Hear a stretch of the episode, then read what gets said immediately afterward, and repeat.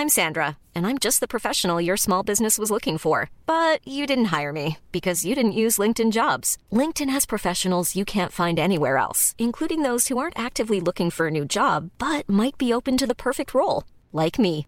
In a given month, over 70% of LinkedIn users don't visit other leading job sites. So if you're not looking on LinkedIn, you'll miss out on great candidates like Sandra. Start hiring professionals like a professional. Post your free job on linkedin.com/people today. When you're ready to pop the question, the last thing you want to do is second guess the ring. At Bluenile.com, you can design a one-of-a-kind ring with the ease and convenience of shopping online. Choose your diamond and setting. When you find the one, you'll get it delivered right to your door. Go to Bluenile.com and use promo code LISTEN to get $50 off your purchase of $500 or more. That's code LISTEN at Bluenile.com for $50 off your purchase. Bluenile.com code LISTEN.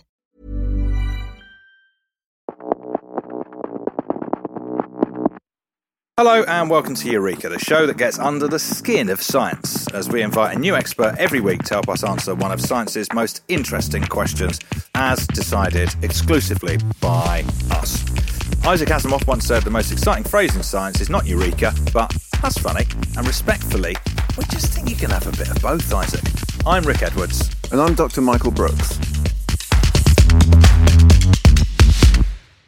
Not a real doctor, of course. Always nice to, always nice to clarify that. Yeah, yeah. Uh, not the kind you want if you're bleeding to death, which is ironic because today we are talking about blood. I'll tell you what's ironic. I actually slashed my finger on a kitchen knife this morning, saw my own blood, drunk a bit of it, obviously, because that's what you do, isn't it? Just like suck it down. Mm-hmm, Yeah. And uh, yeah, no, uh, do are you all right with blood? I'm actually fine with blood. Yeah, not squeamish. Well, certainly not. I mean, I say that. I, mean, I don't want to see like gallons of the stuff. Especially not your own. no, no. Uh, but I've, uh, I mean, I've cracked my head open. Like when I was a kid, I was always cracking my head open. I've got a lot of stitches, or had a lot of stitches in, in my head. Yeah, uh, just just cracking out brain cells. Um, but yeah, I think I'm, I think I'm fine with blood. Yeah. really. Yeah, I am. I mean, I've Sort got of. I've got a friend who who can't handle anything to do with blood at all. Like even if you talk about somebody bleeding, they they basically start to pass out. And um and, and when his his wife was about to give birth, the doctors had to give him Valium so he could stay in the room. Yeah, sorry, I would let you squeeze my hand, but I'm really struggling over here.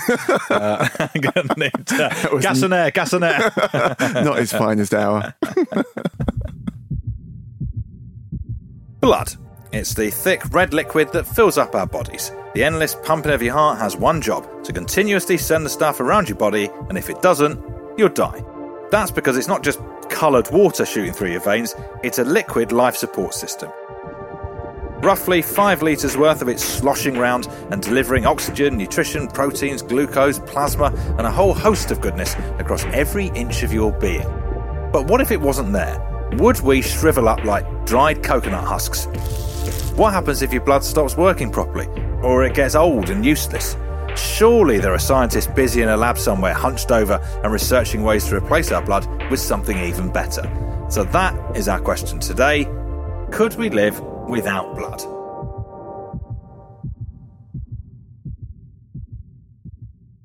As ever, of course, we've got an amazing expert to help us answer today's question. Uh, so we'll be speaking with Professor Ashley Brown, who's part of the Advanced Wound Healing Lab at the Joint Department of Biomedical Engineering at North Carolina State University and the University of North Carolina, Chapel Hill. Just a, a moment's respect for Advanced Wound Healing Lab. it's nice, isn't it? It's, nice. Great.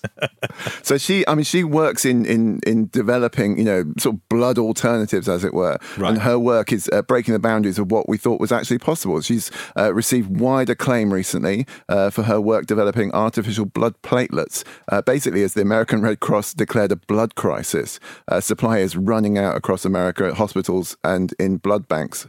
So she's right on it. So the first thing that we asked Ashley was the obvious question, obvious to a physicist anyway, mm-hmm. which is why do we even need blood? So, most importantly, you need blood to provide oxygen to all of your tissues and organs. Without blood, you won't have oxygen transport, and that is very bad for tissue functionality. So, that's one of the most critical fun- functions of blood. Without blood, you also are unable to clot, and clotting is the first step in tissue repair. So, without blood, you're not going to be able to heal tissue injuries. Yeah, master of understatement there from uh, Professor Ashley when she describes not delivering oxygen as very bad. yeah, yeah. I mean, it tends to be called fatal. yeah. anyway, I mean, blood is doing so much more than just delivering oxygen and clotting uh, up at my finger. Um, so it's. I'm going to give you a quick rundown, but obviously, you know, you know some biology, so I'll, I'll, you know, I'll let you fill in yeah the don't, blanks. don't patronise me. Yeah, I'll try go on. not to. So uh, all vertebrates, which are backboned animals, Rick. I said don't patronise me. Uh, uh, th- they all have blood, birds and fish, but um, some animals do not. Do you know what? Any idea? Mm, Insects? Yes, insects have a fluid uh, that doesn't run in in sort of you know veins, as it were, just sort of fills the bodies, called hemolymph. Uh, we have about nine pints of blood, five liters or so. Travels twelve thousand miles a day. That's a fact I didn't really appreciate. How far? Twelve thousand miles a day No. Uh, in terms of just like constantly moving. What? What do you mean it tra- It, Hang travel- on a it, it- it Hang on. moves. It moves in a total. In, Hold in, on, in what day. what moves? Are you telling me a single a single platelet is not moving? No, not a single miles? platelet. Well, I guess the, that's- the kind of aggregate is- motion of the. aggregate motion. What are you talking about? I'm moving on. You're gonna have to move on. All right, just over- that is that is. I don't know where you read that, but that is. You think spurious that's wrong? All right. Of course, it's wrong. We'll go away and check. Get in touch with the show if you think that's wrong.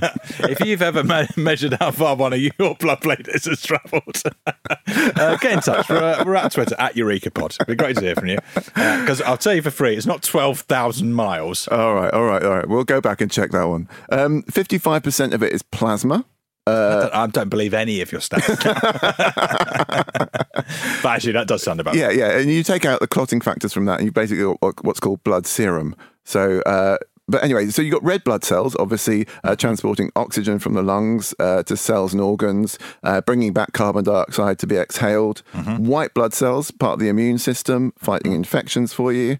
Platelets, which clot the blood in injuries, stopping the bleeding. And then plasma is just sort of water, salts, and enzymes. It's the medium for it all to, the- to sort of the- move around. It's the carrier, right? It's the carrier. Yeah, yeah, It's the yeah. carrier. Yeah. Uh, also, blood's obviously taking nutrients and chemicals like glucose and hormones around the body.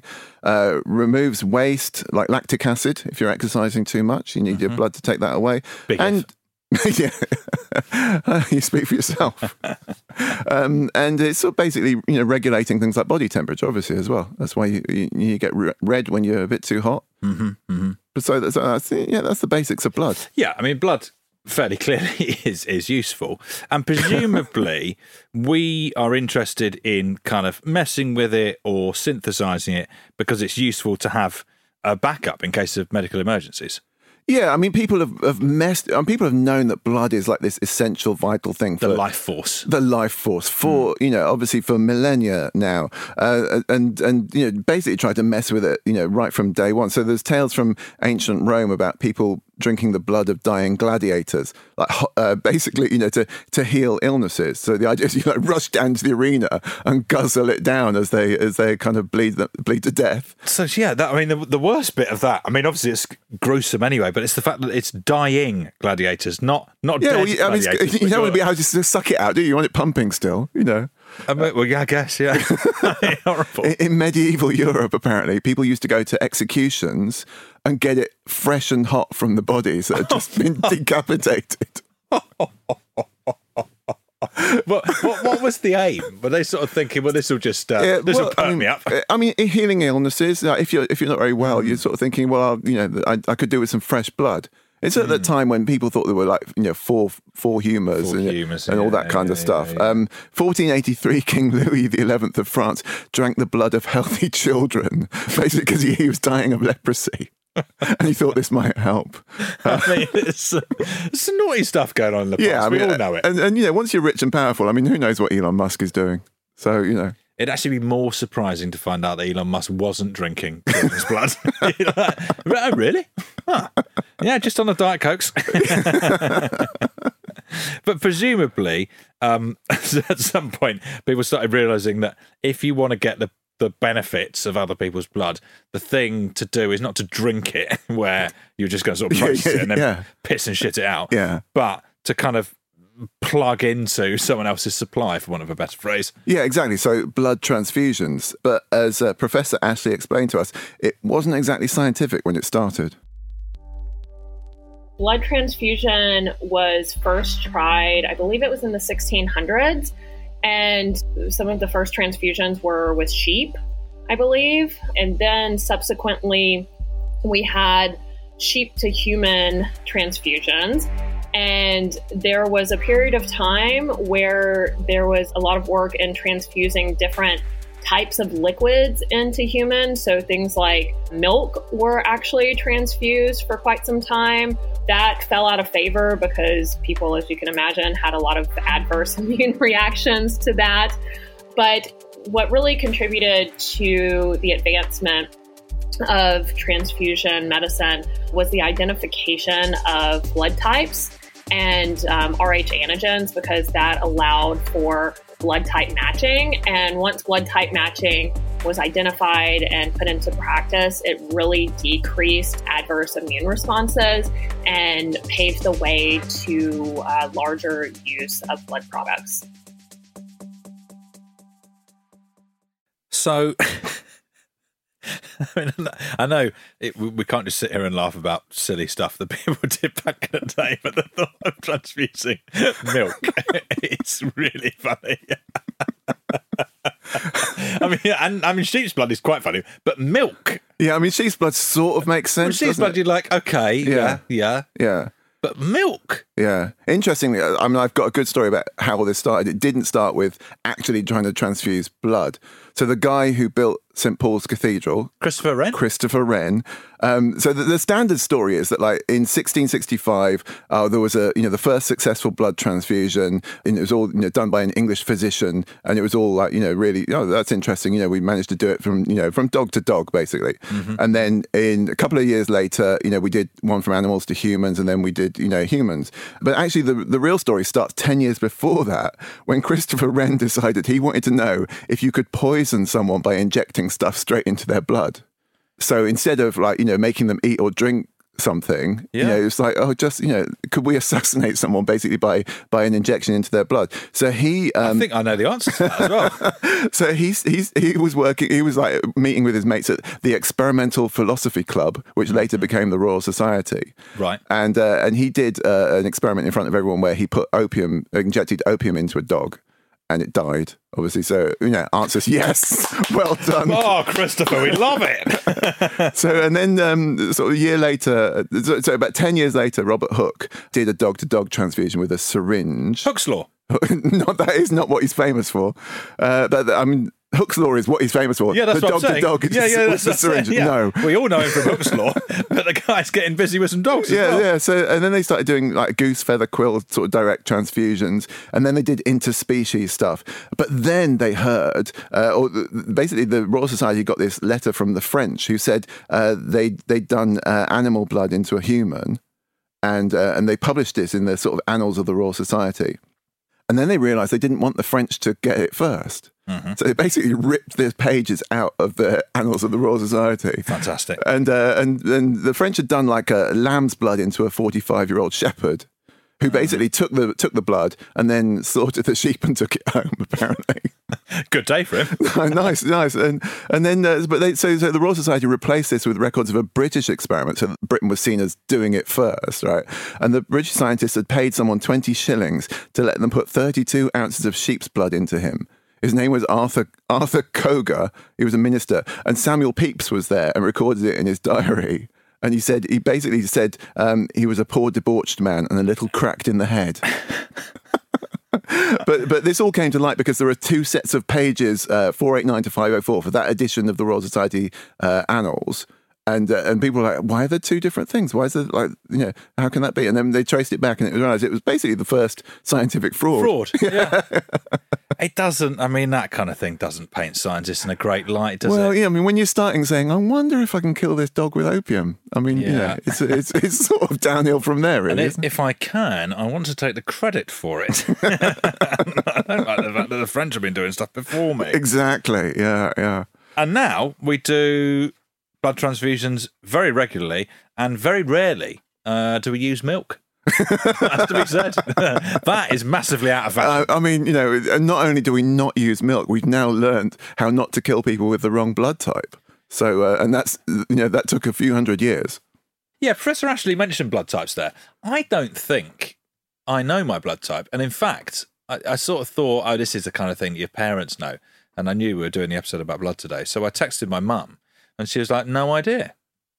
Oh, So, I mean, uh, well, she know, but weirdly, she knows what she is and she knows what my dad is. So I think I can work out my options. But yeah. Or, or we can find out whether you're actually, you know, not not um, one of them isn't your parent.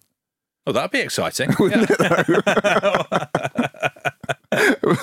So, I mean, I do know my The blood milkman. type. So just, uh, imagine, yeah, semis- yeah, yeah, That's how it all started. I do know my blood type because I donate blood uh, regularly out of the goodness of my heart, quite literally, Ah. in fact. Uh, Well, do you know? So I've realised that my um, my position on blood, when I was saying I'm fine with blood and that kind of stuff, I am an absolute pussy when it comes to um, like blood being taken. oh, are you? Like, and I really, and I, it's terrible. I know I should do it. Like my both my mum and dad do it. They've encouraged me to do it. I can't. I just hate the needles going in, or when you have to have a blood test. I, I really don't. Uh, okay. It makes me feel not great. And do you remember a few years ago when I was really ill? I kept having they they kept Yeah. taking blood, and, Yeah, and I was yeah. just getting increasingly. I I really hate it now. Like I've got a bit of a thing. Uh, it's not really about not It's not about about, blood. blood, It's about the, the, the, the the process of it. I um yeah, it makes me feel quite sort of um. So I don't. I yeah, I, I feel guilty about it. Okay. I I, mean, I I do. I do it for the fruit biscuits, really. So you know, Well, this is it. It's quite nice, isn't it? Quite Yeah. nice setup. it's, it's not bad. It's not bad. Philippa can't give blood either because she just passes out. So I mean, she Uh, obviously has yeah. some kind of issue where if it's if it's removed, she just goes faint If she sees someone else's blood, is she okay? No, no, she's. Uh, it- it's not a like response to. She Oh, doesn't. it's literally doesn't- like- it's almost like literally- physiological. Yeah, physiological. Oh, okay. She just passed out. She the last time she went to give blood, uh, she was like went out in the evening. This was like about a decade ago now, and she just didn't come back. She was like four hours later. The, it was like, where where have you been? She said, Oh yeah, I, I passed out. They just had to keep me under observation for two hours. you weren't going to let me know this? No, no. Uh, so yeah, so so, hang on, so you do know I do type. know. So What I am O positive, which is the most common type. Yeah, Um, yeah. It's sort of known. Sort people of call it universal donor, but it's not because I, I can't give to anyone who's uh, rhesus negative. Okay. So What's the what's is there a universal?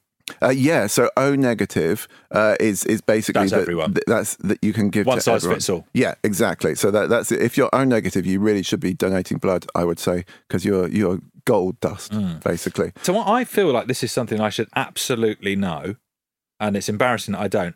I I have no idea what a blood type means. Okay, so we, um, we didn't find this out until 1900, so relatively recently. Uh-huh. But um, it- it's basically determined by the chemicals on the outer surface of the red blood cells. Yeah. So uh, you get uh, type A blood. The cells build a, a thing. It's an antigen. It's called an H antigen on top of this of the, the red blood cell, and uh, and then on top of that they build an A antigen. This is all determined by genetics. Right. And then type B blood, you still have the H antigen at the bottom, but you have the B antigen Yeah. at the top. And O just has the first layer. So the reason why O is more of a universal donor is because it doesn't have the A or the B, which triggers the wrong thing. And if you mix the wrong types of blood together, they just sort of coagulate. So that's how people died in this sort of early experiment. Do um do other animals have blood types then? Presumably, I don't know. You guess so, wouldn't you? I think, So, yeah. Like you'd assume that it maybe it's just a yeah, it can't. I well, mean, at least a like a mammalian thing. Yeah, I mean, interestingly, scientists don't actually have a good explanation of why there are blood types. You know, what, what the Yeah, different, what's the- what's the evolutionary reason for having this? Nobody knows. But well, I the- guess in evolutionary terms, there was never a point when people were trying to swap blood, so that wouldn't. no, It's it's not it's not an impediment. No, to anything. No, it? I guess it, it's just you know it's just It's quite weird though, isn't it? Yeah, It's once like you start to weird- Hmm. think about it, it's like you know, it's it's sort of mad. And the positive and negative is is a, a protein that's on the surface. So if your blood has the protein, you're positive. If it doesn't, you're negative. So again, these are just all things for the immune system to pick up on. So if you have it there, and your immune system is not used to something being there, then it will reject that blood. Hmm. So if you're negative, then you don't have it, and, and you're all good. So that's Got basically you. how it all works. Um, and then you can trace, obviously, because it's passed down genetically. You can trace, you know, what you definitely shouldn't have as a blood type if your parents have, you know, these two blood types. So, I mean, I, I, I casually quizzed my in-laws about their blood type, and then, you know, and to see if Philippa was illegitimate, but she wasn't. So that was disappointing. Well, well, at least we don't know that from blood. No, no, we don't She know. could still be I illegitimate. Need to test the milkman, obviously.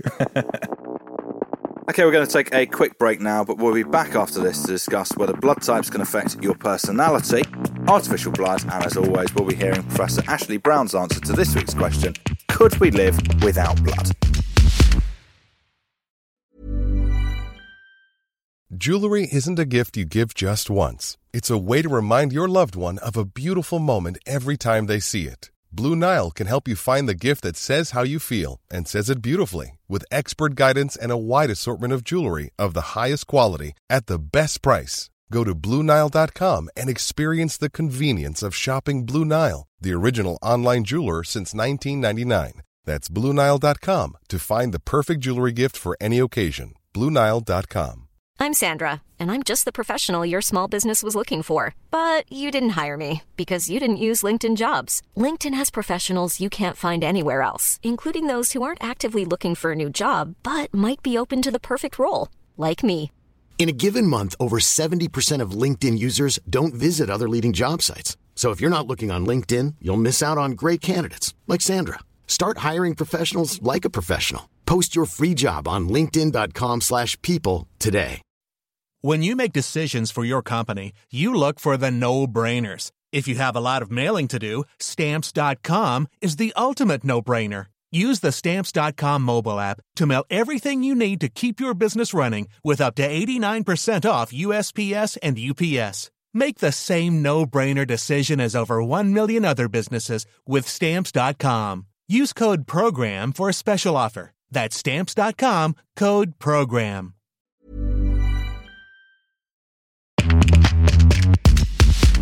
There's some stupid stuff around blood types. So, so people have had the blood type diet you might have heard of. Yeah. Yeah, it's basically nonsense. And Sounds and, like and and the idea is that like somehow yeah, type O arose in our hunter gatherer ancestors, and type A arose at the dawn of agriculture, and therefore you should be vegetarian. And type B developed like in the Himalayan highlands, and that sort of affects the kinds of things you should eat and drink. And it's just all all absolute nonsense. That's bollocks, right? Yeah, yeah, absolute nonsense. So just ignore that. And then the other thing that's that's something big in Japan is the idea that your blood type affects your personality.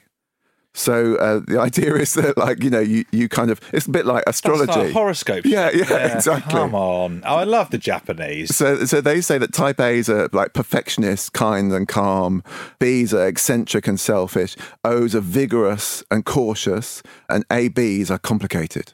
complicated because they've got two different. I mean, honestly, but there's there's records of employers making hiring decisions based on people's blood groups. In Japan. Yeah, in Japan. Stop it. And young people making dating decisions on that kind of basis. That is absolute madness. And then into this, I mean, this is perfect. So in 2011, after Fukushima, you know, the nuclear mm-hmm. meltdown, mm-hmm. a government minister resigned after offending survivors of the disaster. And he said, he said, I'm really sorry. My blood type is type B, which means I can be irritable and impetuous. It's like, it's not my fault. It was my blood. What a get out. Isn't that amazing? So, I mean, you know, I mean, there are some things associated with blood types that are interesting. So, like type A, Yes, but not personality. not personality, but type A means you're at increased risk of pancreatic cancer and smallpox infections and heart disease and mm. severe malaria. So, like, you know, it's to do with the immune system response and the antigens and the, the genes. People with type O, weirdly, are more likely to get ulcers and ruptured Achilles tendons, which is like, I, must I be. get to- ulcers quite often, and my brother-in-law get. I wonder if we're both. Oh, maybe you're O's. Yeah. I need to know that. And then norovirus responds to blood type. So if you get an outbreak on a cruise ship of norovirus, basically that strain Oh, of nor- picks out the- it picks out That's good. and different strains of norovirus pick out different blood types. Basically, they bind to the same sort of Mm-hmm, antigens. And so, like, if you're on a cruise ship and you've got a certain type of norovirus, all the type A's will go down with it, and the type O's will be like, "What's the problem?" I did not know that. That's funny. That is, that is good, isn't it? I didn't know any of this, to I'm honest. still reeling from the fact that the Japanese are people that I do absolutely gag for. Like, I love those guys. I love Japan. I can't believe they're taking blood type uh, determining personality seriously. Ah. yeah.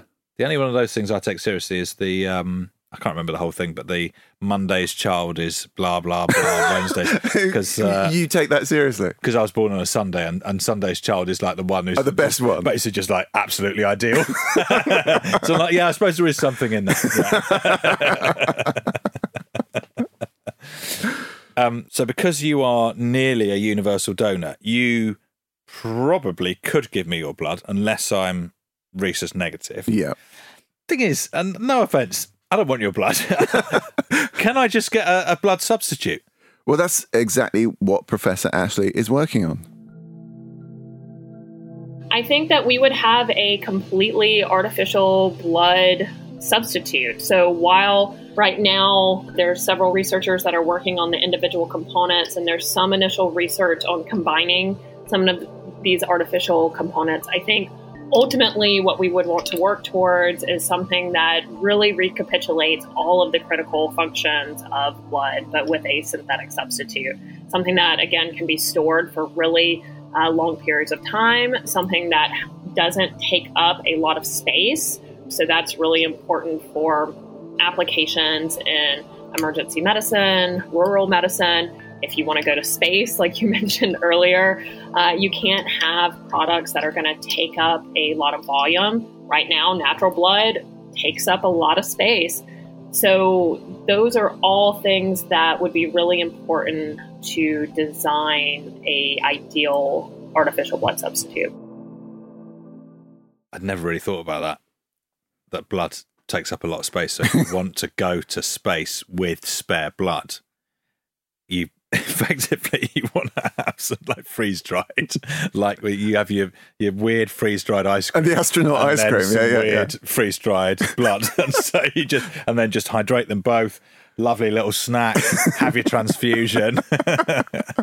I mean, if only it were that easy. So, so blood is really hard to cook up from scratch. Although, hold on, am I going mad here?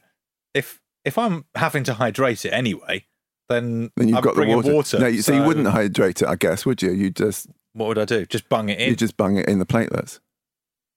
Mm. Maybe you Uh, put a, little bit of water. I'm, in. I'm just injecting. You can have a little bit of water in. Dry, so Yeah. it's like a paste. Yeah. just injecting a paste in. Well, I don't know the sound of that. So could I, in principle, though, have all the sort of ingredients of blood freeze dried and then add water, and my blood's good to go? It's not that easy. Artificial blood is tricky, right? I mean, it's it's been a long time coming. People have been trying to do it for you know for decades and decades, and the, and there's so many good reasons to make it, right? Because obviously there's a shortage of donors because people like you are pussies, um, and uh, and I mean not all donors are suitable for everyone, as we learned with the the blood type thing. Um, you can only keep blood like as it is shelf life 42 days. So it's it's not Hmm. not great, uh, and then we've got an aging population, which basically makes it a lot harder. Can you freeze it? you you can separate it down and sort of do you know you can do preservation sort of things on it. Uh, you've got groups with religious, obviously, and ethical objections to using like other people's blood. They don't want it uh, brought into them. So so you know people have been trying to solve this problem of like, come on, we can do. Surely we can make our own blood. Yeah. Uh, but it's it's really hard. Basically, people died in you know, in trials of of previous things. Um, there's there's sort of two angles to it. So you either you sort of take out the the hemoglobin and try and just sort of do the red blood cell thing Yeah. on its own, or you have a thing called a uh, perfluorocarbon, which is like a liquid that you know, dissolves oxygen into it. So it's it's something that's been used for like artificial breathing, Yeah. uh, for instance, Yeah, yeah, like yeah. things like that. But but you know, various people sort of researched it, developed products, but put them into trials, and, and there were you know people who died in the trials. So the investors just went. You know, the the Mm. basically the sector tanked. Investors don't like that, do they? It- it- I mean, How's it going? Well, another couple dead actually.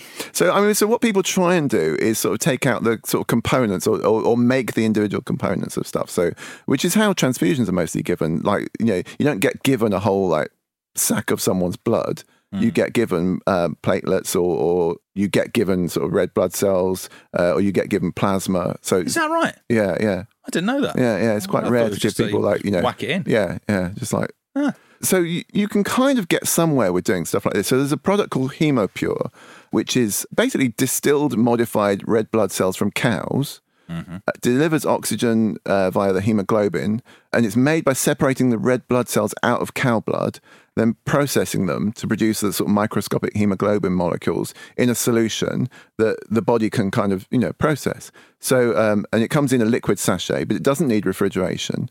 Um, so you can literally, you know, you get it in a cardboard box sort of delivered to you. Like a Capri Sun. exactly Yeah. what I thought. Yeah, that's exactly. that's how I saw it. Maybe not with an orange on the front. And then a little straw, but it's a needle. yeah. so, um, and this has been uh, this this developed some notoriety because uh, one of the Tour de France cyclists tried to use it as a like a you know, performance enhancer. Of course. Michael Rasmussen, 2007. He actually said it didn't work at all. But he was, you know, he had the, I think he had the yellow jersey at the time, and he just got, uh, you know, put out the race for, for trying to use this. So this is actually sort of, you know, in some ways, a product that is successful in that it does a certain kind of job, but it doesn't do every, everything you want, and and it hasn't Right. hasn't got FDA approval uh, yet. So, so what kind of person would need it or want it? Well, somebody um, who's you know in severe crisis, like that, you know, there's something gone wrong with their blood, uh, and you need some kind of temporary fix. But let me let me just tell you, I mean, because Professor Ashley is um, her team is developing artificial platelets, so sort of a different way of uh, you know different part of the of the blood. So um, you know, it's basically the tiny blood cells that control bleeding, and and they've had some success in mice and rats. Obviously, you know that that- Always. always. Um, and uh, and they're sort of basically at the point of like you know trying to use them in pigs now, sort of scaling up to more sort of human scale stuff. So uh, these synthetic platelets, basically, you know, they they might be useful for like surviving trauma, surgeries. You know, if somebody's coming in and they're bleeding out, you can you know you can sort of stem the the problem with this kind of thing. Or of course stem cells. So you, you take stem cells and you know that will, you know you can make turn into red blood cells, and Yeah. that's harder. Um, and and so far hasn't produced anything that we can actually use. Why, uh, why, why is that harder? I would have thought that that would be. I guess it, I mean, I, there was supposed to be a trial of this, like in 2019, which seemed to have just disappeared, uh, and you know, I don't know what happened to sign. it. Yeah, so so you know, they were saying, oh, it's really good, and we're going to put this into trial. We're just going to like put it into 10 volunteers, like a little teaspoon of stem cell induced, you know, red blood cells, and I'm I'm, I'm trying to find what had happened to that. I haven't, I can't find anything at all. Destroy the records. it's never happened. So, um, and then that's, that's, people have tried engineering like a bone marrow implant sort of thing. So, you know, it sort of produces The the, things stem that cells. produce the- yeah, yeah. yeah. Mm. So again, it's just sort of not quite working. So none of this has got to the point where we can do actual medicine with the whole thing. So, is the approach that people like Professor Ashley are just trying to replicate all of the individual components of blood, or just looking at all of the things that blood does and sort of going back to the drawing board and saying, okay, how can we create something that does all of this? Do, I- do you see what I mean? yeah, there's, there's a slight difference. I think that they're trying to do the components because the uh-huh. whole thing is to. I mean, the. So whole thing is, is you know the result of you know you know millions, of years, of evolution. Yeah, yeah, yeah. yeah, I, I take your point. so, so you know, it's quite tricky to just sort of turn up on a on a Monday morning and sort the whole thing. I've, I've come up with new blood, I think. anyway, I'll let uh, Professor Ashley explain, uh, you know, what the possibilities are. most of what we're talking about is futuristic. However, there are some products that are approved for compassionate use. Specifically, there's a red cell substitute that has been approved. Well, not actually approved, but it can be used for compassionate use specifically for those types of situations. And in those situations, the patient either will receive this um, emergency authorized product, or they would have to get treated in some other way. And those treatment options are then going to be extremely limited. So their outcomes you know, are going to be severely affected if they don't have access to therapies that can replace the oxygen carrying capabilities of blood.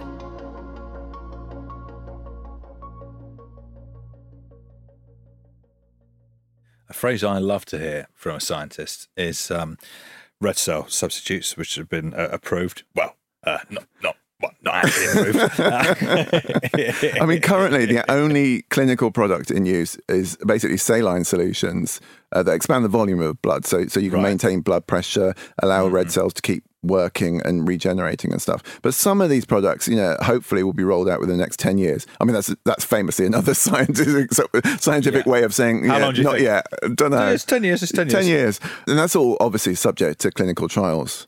And, and otherwise, it's just compassionate use. So how how do we kind of define that? So that's the FDA's term for This is the American. Yeah, the um, Food and Drug Administration yeah. basically saying it's not really working, is it? But I, you can imagine scenarios where you've got no other option.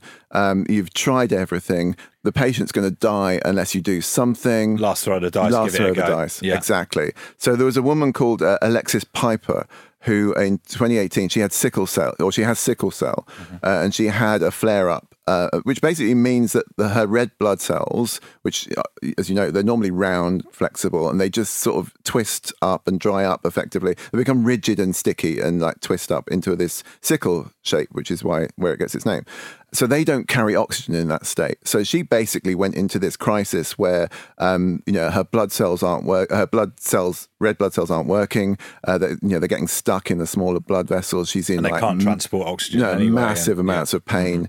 Uh, and and she had a few days of standard transfusions, and none of it really worked. She basically got to the point where she was in a, a fatal or potentially fatal state. And then they got um, basically they got out the Hemopure, you know, the Capri Sun.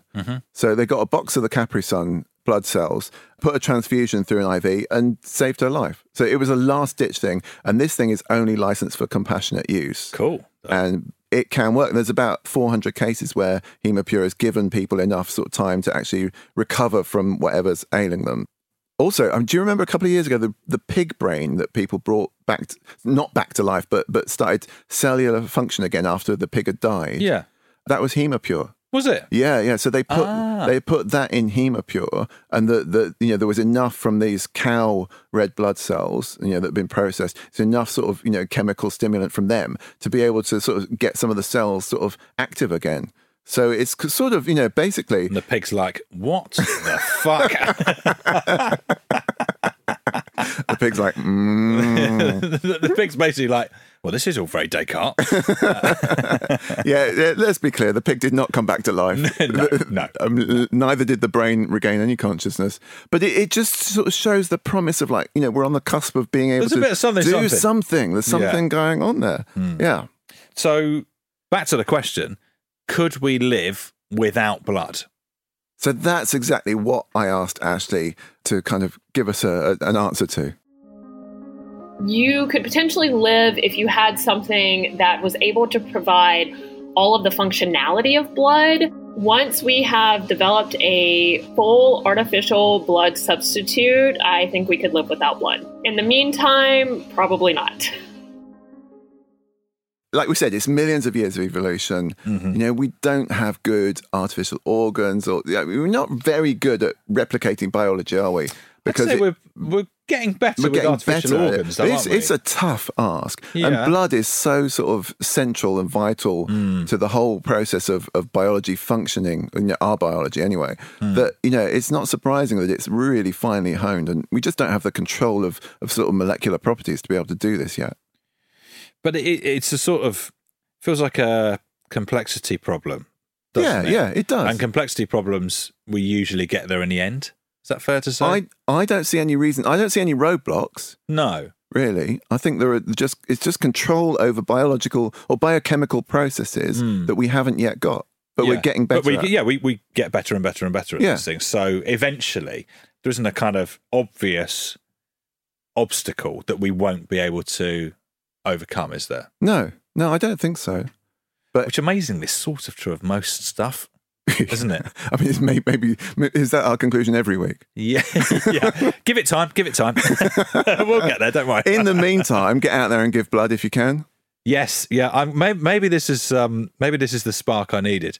I'm going to go give it a go. I really, I, I hate thinking about it, but I, it's absolutely imperative because there are shortages and we should do it. Just- also, I'll find out what uh, blood type I am. Also, yeah, think about Little the biscuits. incentive. Just think about the biscuits. I can buy my own biscuits. I don't need free biscuits. I'm doing okay. Uh, Mr. Lardy Dar.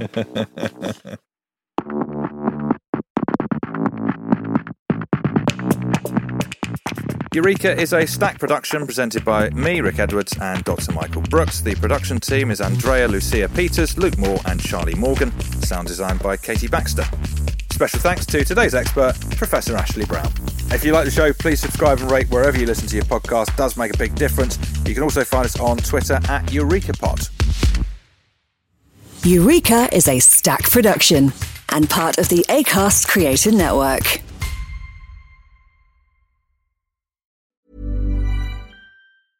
Hey, it's Paige DeSorbo from Giggly Squad. High quality fashion without the price tag. Say hello to Quince. I'm snagging high-end essentials like cozy cashmere sweaters, sleek leather jackets, fine jewelry, and so much more. With Quince being 50 to 80% less than similar brands. And they partner with factories that prioritize safe, ethical, and responsible manufacturing. I love that. Luxury quality within reach. Go to quince.com slash style to get free shipping and 365 day returns on your next order. Quince.com slash style. When you make decisions for your company, you look for the no brainers. If you have a lot of mailing to do, stamps.com is the ultimate no brainer. Use the stamps.com mobile app to mail everything you need to keep your business running with up to 89% off USPS and UPS. Make the same no brainer decision as over 1 million other businesses with stamps.com. Use code PROGRAM for a special offer. That's stamps.com code PROGRAM.